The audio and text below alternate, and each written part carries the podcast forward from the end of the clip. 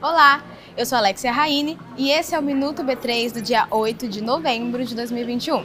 Você confere agora tudo o que aconteceu de mais relevante hoje aqui na Bolsa do Brasil. Começou hoje a Semana Nacional de Educação Financeira, a ENEF.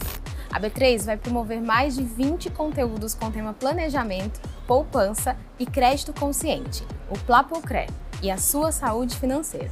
São palestras, podcasts e cursos que vão estar disponíveis gratuitamente até domingo, dia 14. Para ficar por dentro da agenda completa, acesse o link que está aqui na descrição. A 3R Petróleo, uma empresa do setor de petróleo e gás, fez hoje uma nova oferta de distribuição de ações primárias e secundárias. Essa movimentação, chamada follow-on, acontece quando uma empresa que já é listada na B3 deseja captar novos recursos.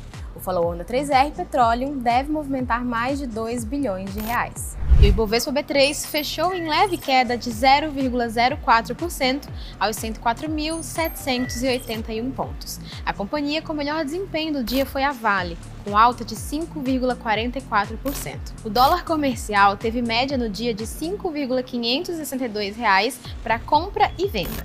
Já o euro teve média no dia de R$ 6,444 para compra e R$ 6,447 para venda. O Minuto B3 vai ao ar de segunda a sexta-feira no B3Cast, o nosso podcast disponível nas principais plataformas digitais, na tvb3.com.br e em nossas redes sociais. Boa noite, bons negócios e até amanhã.